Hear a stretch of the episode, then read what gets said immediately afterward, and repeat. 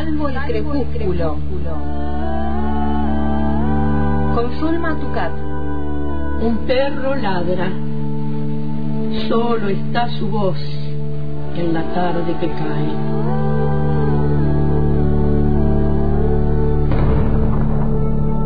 Soy el solitario que escucha sus ladridos en el poniente. El crepúsculo. Suelo rodar en el abismo, en el abismo, enternece el crecimiento. Del habla, del habla, está hecho el vuelo.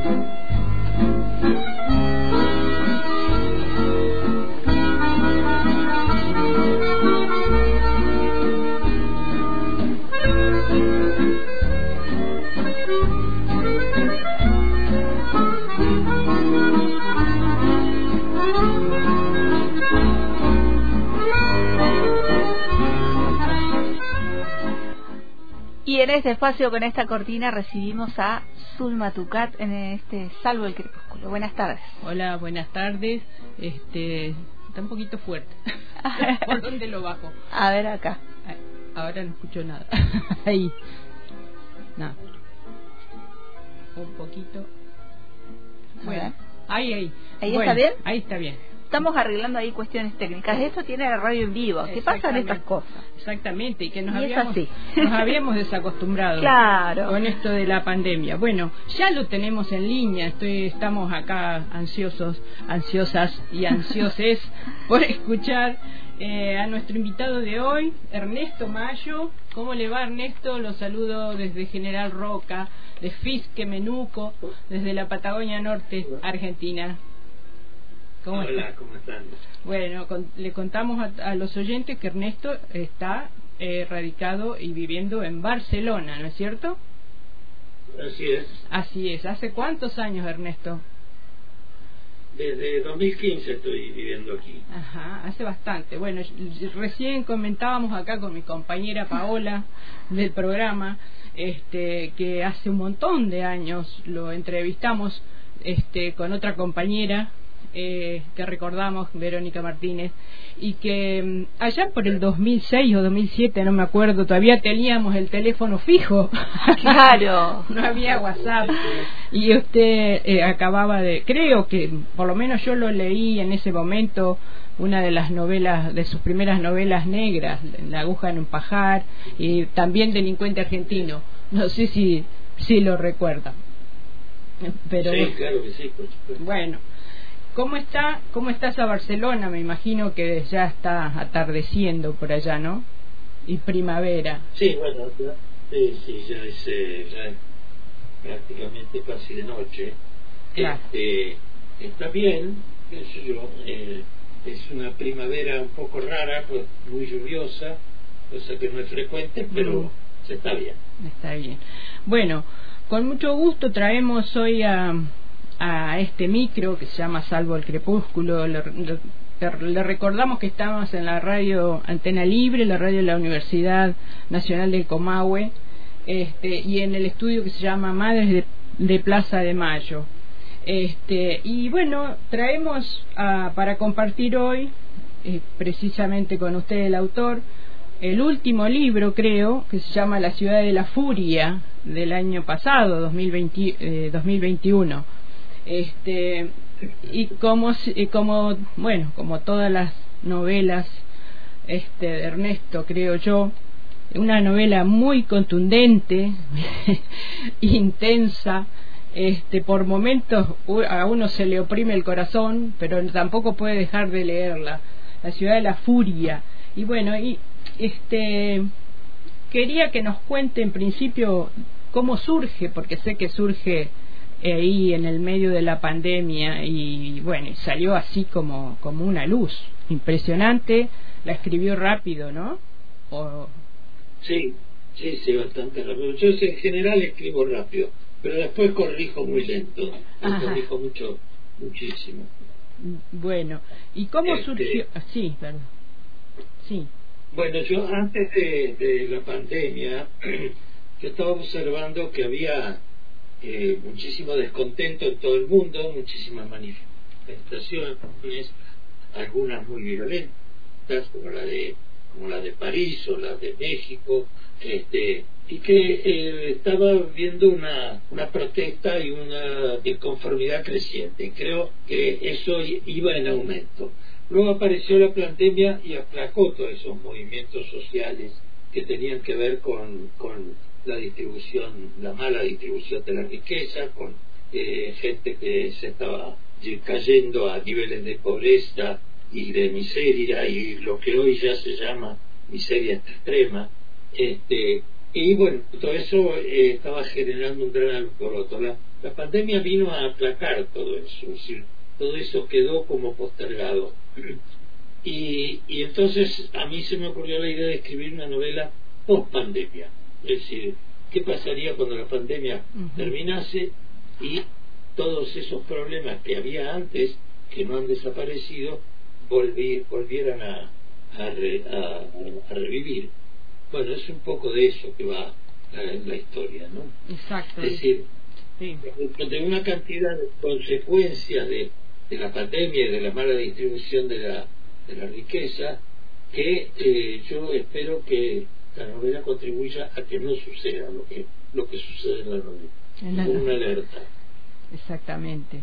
Eh, eh, esta historia de eh, la ciudad de la furia transcurre en la ciudad de Buenos Aires para las para los que no, no han leído y bueno este es eso no uno percibe eh, una ciudad eh, furiosa violenta y bueno y hay de todo tipo de, de personajes están todos todos hay hay de todos policías pastores eh, brasileños, de narcos, este, y bueno, y la, y la mítica, digo yo mítica, aunque es muy real, Villa 31.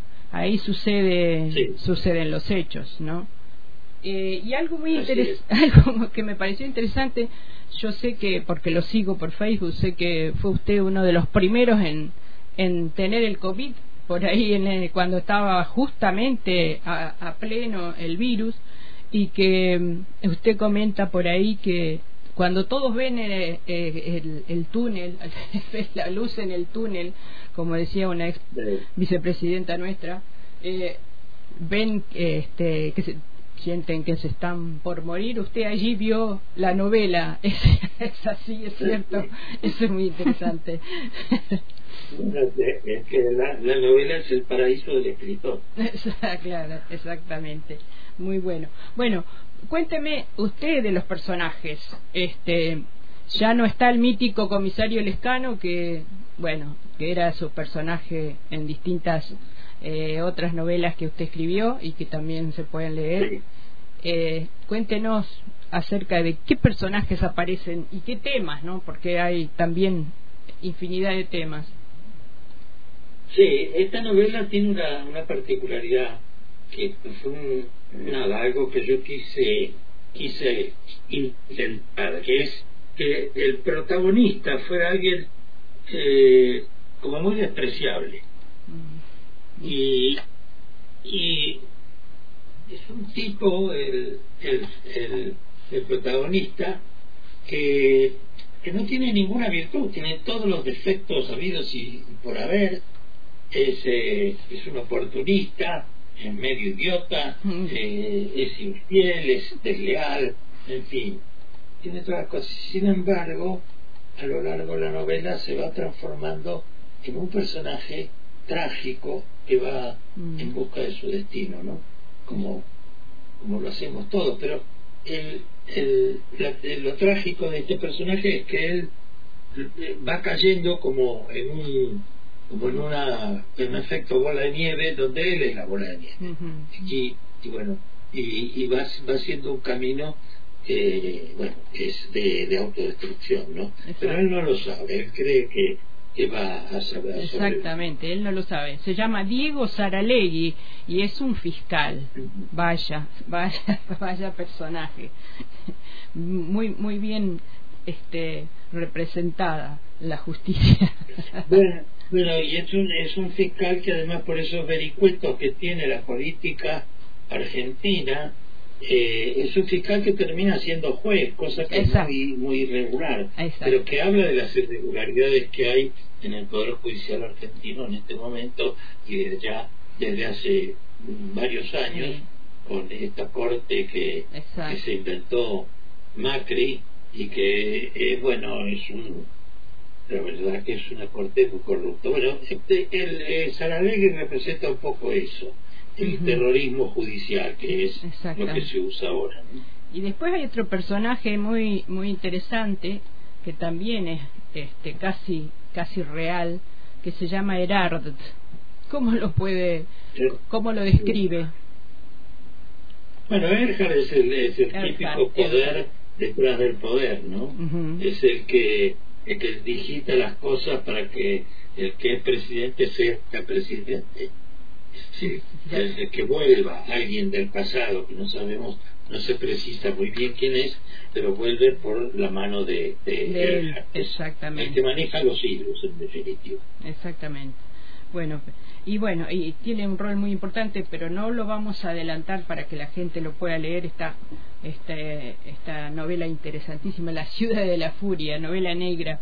Eh, lo, que yo le quería preguntar, este, usted que es un especialista, ¿cuál es el límite entre la novela negra y la policial? o la policía acá como dicen porque acá el libro la, la, editorial este dice eh, Ciruela es la editorial policíaca ¿cuál es la diferencia? sí sí policíaca eh, engloba a todo lo que sea lo que tenga eh, digamos un crimen una investigación eh, un desarrollo. Eso todo es policíaco. La novela negra es una variante de la novela policíaca, pero sigue siendo novela policíaca.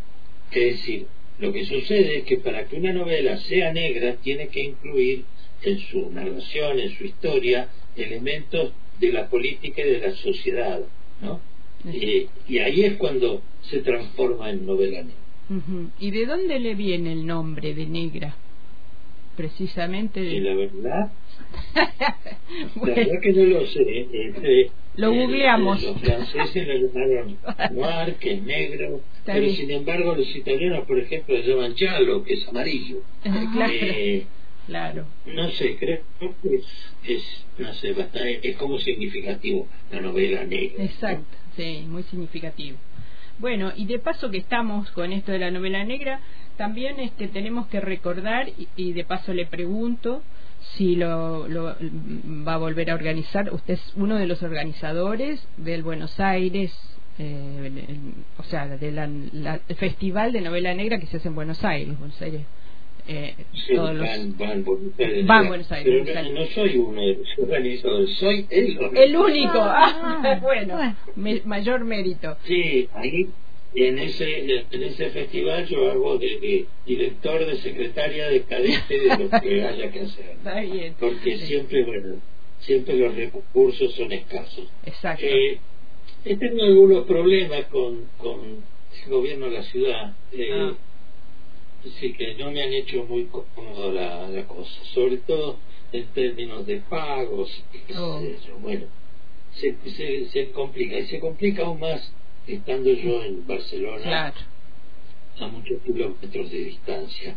De manera que, no sé, estoy esperando a ver que sople mejor el viento para ver si podemos volver eh, con una relación razonable y, y pareja y, y, ecuánime, ¿no?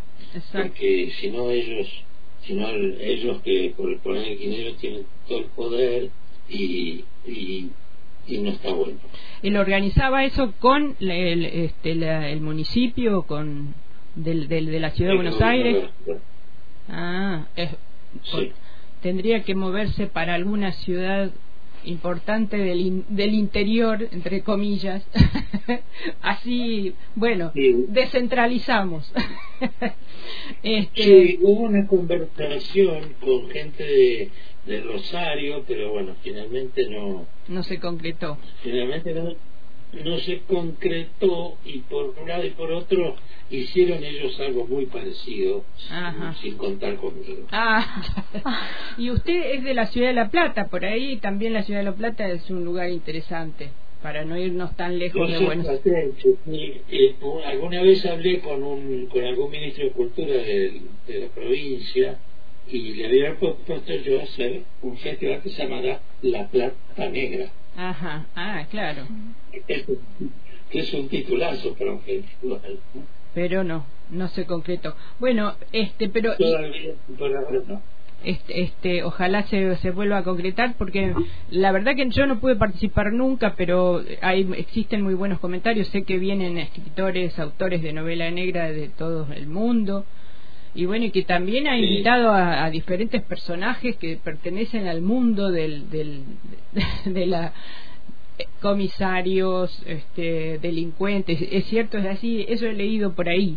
Eso es cierto, ha tenido participación algún conocido, algún delincuente. delincuente. Bueno, estuvo la Garza, estuvo la Garza Sosa, el Gordo Valor, estuvo este y otros que no son tan famosos, pero sí, eh, bueno, también vienen abogados, jueces, jueces, en fin. Por eso el lema de, de Buenos Aires Negra es donde el crimen real se mezcla con el crimen de ficción. Exacto. traemos gente, traemos gente que trabaja en el crimen real y, y, escritores, ¿no? Exacto, qué interesante porque participan, digamos, eh, activamente o cómo es el, el, la estructura del festival hay expositores. el festival son em, charlas que de no más de dos personas que duran 25 minutos y en esos 25 minutos pactamos con, con los expositores un tema y ellos tratan ese tema. Pero, por ejemplo, hay cosas que no se pueden hacer, que es no se, no se hacen presentaciones de libros y no se ah. comentan libros. Ah, pero sí se pero sí se vende el libro entonces yo mi idea es mi idea es que el, el, si el autor es interesante en el desarrollo de una charla, la gente va a querer leer su libro. Exactamente. Y, y yo creo que la, presentación del libro, que es el género del espectáculo más aburrido del mundo, donde tres señores preferentemente con barba y anteojos hablan bien de un libro del amigo, y, lo, y esto lo ven los otros amigos que no van a comprar el libro porque esperan que el autor se lo regale, eh, bueno, se, hace esta cosa. Esto por eso está este, estaba abolido en Buenos Aires. ¿sí? los autores a tratar un tema específico, como por ejemplo, qué sé yo, el envenenamiento. Y el autor hablaba de eso. Exactamente. Y, bueno, y esto lo hacía, lo hacía muy, muy, muy interesante. Exactamente.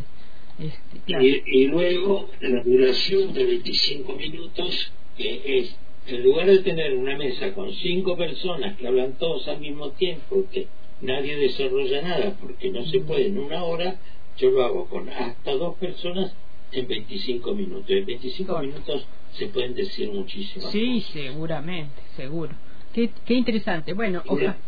Sí. Y después había un mecanismo que yo que inventé yo, porque yo tenía el, yo tengo la idea de que la puntualidad es una forma muy importante de respeto por el público. Y siempre en los eventos culturales siempre empiezan media hora, una hora, dos horas, tres horas más tarde de lo, de lo, mm. lo anunciado. Sí, tal cual. Y yo fui muy, yo soy muy, fui muy maniático con eso y puse reglas estrictas para que la gente estuviera puntualmente y empezara la charla a la hora anunciada cosa que el público me ha agradecido siempre. Qué bueno. Pero el problema que tenía, el problema que yo tenía era que una vez que le das el micrófono a un escritor, después no se lo puede sacar. que te empiezan a hablar, hablar, hablar y no paran. Exacto. Entonces tenía que inventar un mecanismo para que terminara también, porque la puntualidad tenía que ver con que ellos terminaran a tiempo para que viniera el que sigue, ¿no? Claro. Entonces, ¿sabes qué hice? contraté a dos actores se vestían de policías y cuando llegaba la hora entraban al curso y se lo llevaban detenido. no, qué genial. Eso es muy bueno. Muy bueno, me imagino. Y, era muy divertido. Nadie se enojaba, era, era gracioso, pero además los actores lo hacían en tono de comedia, nadie se enojaba, era gracioso y cumplía con el, con, con mi propósito de la puntualidad. Uno solo una vez se, se, enojó. Y me dijo que no, me dice, yo todavía no terminé. Eso es lo que vos crees. Terminaste, lo que pasa no te cuenta. Tal cual. Bueno, pero ahí, eh, o sea, los participantes eh, lo hacen de forma gratuita, no hay, ninguno cobra. Porque en la Feria del Libro, algunos por ahí oradores van con, con este, con, exacto. ¿No? Sí, sí. Yo, yo es un solo año logré que, que le pagaran a los autores. Ah. Y es una cosa por la cual vengo yo peleando en este festival y en otro, que es cobra el de las luces, cobra el de la música, cobra el de la librería, cobra todo el mundo y el autor que es, que cosa es protagonista. Claro. vengo peleando con eso. Tal cual. Bueno, y hay, y hay este, eh, organizado, ha organizado otros festivales ahí por, por el mundo, en Barcelona, por ahí cerca. Ah, acá en España eh, hay un festival de, cada día. Está la fiesta del pueblo, la fiesta, la fiesta del santo del pueblo y el festival de novela negra. Es una plaga. Y no todos son muy buenos, la verdad. La verdad. Este, por eso yo también un poco me, me, me fui deslizando otra variante y estoy haciendo una serie de presentaciones que son de crimen y jazz. Ah, qué interesante, buenísimo. está funcionando muy, muy bien. Qué lindo. Bueno, y ya este como nos faltaría lo más importante preguntarle en este momento que es cuál es el proyecto actual sobre qué está escribiendo si está escribiendo yo lo he seguido un poco por el Face hay un escribe ahí en un café frente al mar en Barcelona y bueno y va por ahí la, la, el próximo proyecto o, o, es otra cosa. Bueno casualmente el viernes este pasado estuve en Madrid con Ofelia Grande, que es mi editora, la mejor editora del mundo. Este, y, combinamos que en noviembre le entrego una nueva novela para publicarse en abril del año próximo. ¿De qué va? No puedo contar, porque yo tengo un problema, que es que si lo cuento después no lo escribo. Ah, está bien. Tampoco el título. eh, no, es que no lo tengo. Ah, bueno y, y, es novela negra también. Y es novela, sí. Bueno, la va, a tener otros, va a tener otros ingredientes también, como siempre. Mi novela, Exacto, van... que no son sí, novela pura. Hay cuestiones de, romance, de gastronomía, de sociología, de todo un poco. Bueno, la mezcla va a ser mi mezcla habitual. Bien, bueno, esperaremos ansioso. Y, y bueno, este, invitamos a, este, a leer la, la ciudad de la furia, la verdad que me la devoré. Y, y este y eh, invitamos a todos los oyentes a, a que conozcan los que no conocen la literatura de Ernesto Mayo. Y bueno y, y, tiene una, una cantidad. Cuántos cuántos libros tiene muchos. Eh, novelas yo, he publicado 10 10 ah. libros de todo tipo. Eh, las novelas policíacas o negras son 6. Después hay un, hay un hay un, un, libro que es una ficción histórica que se llama El Relicario, ah. que son los primeros 300 años de la Argentina. Bueno, y después otros libros de cuentos y, en los mm. cuales he hecho antologías y eso. Exacto. El, el, el importante es decir que la ciudad de la furia se consigue solamente en una librería en Buenos Aires, que es la librería Daín, Daín Sí.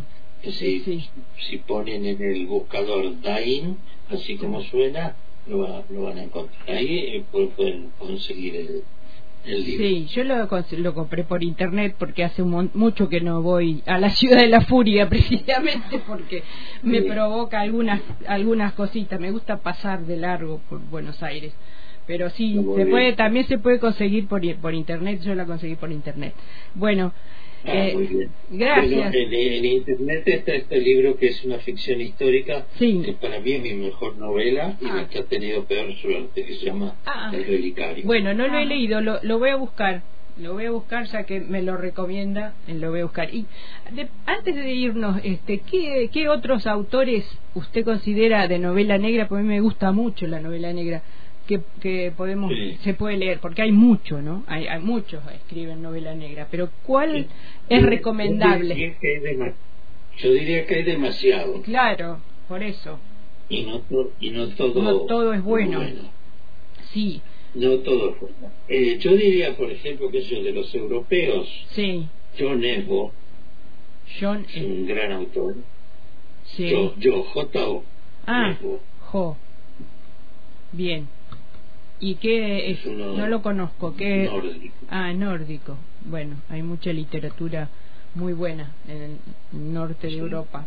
Bueno, muy... además la sangre con la nieve juega bien. Claro, muy buen contraste. Muchísimas gracias Ernesto. Nos vamos, como dice este Cerati, eh, nos verán volar, me verán volar por la ciudad de la furia.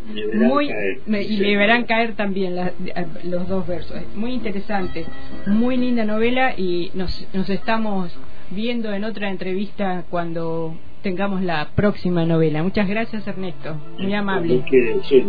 Un abrazo grande. Gracias.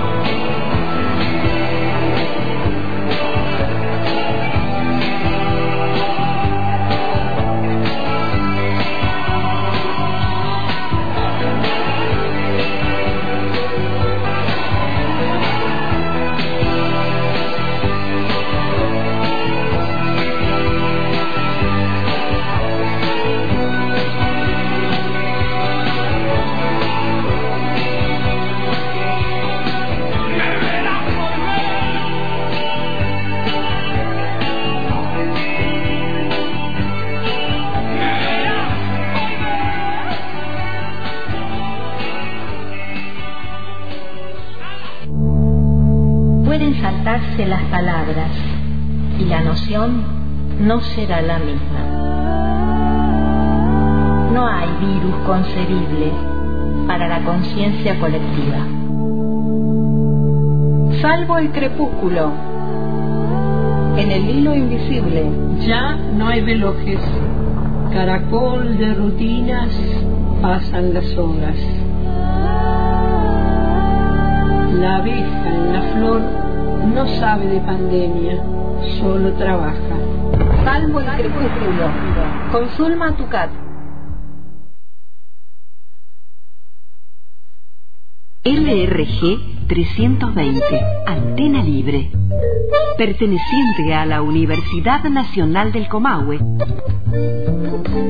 Transmite en 89.1 MHz en frecuencia modulada. Universidad Pública. General Roca, Fisque Menú.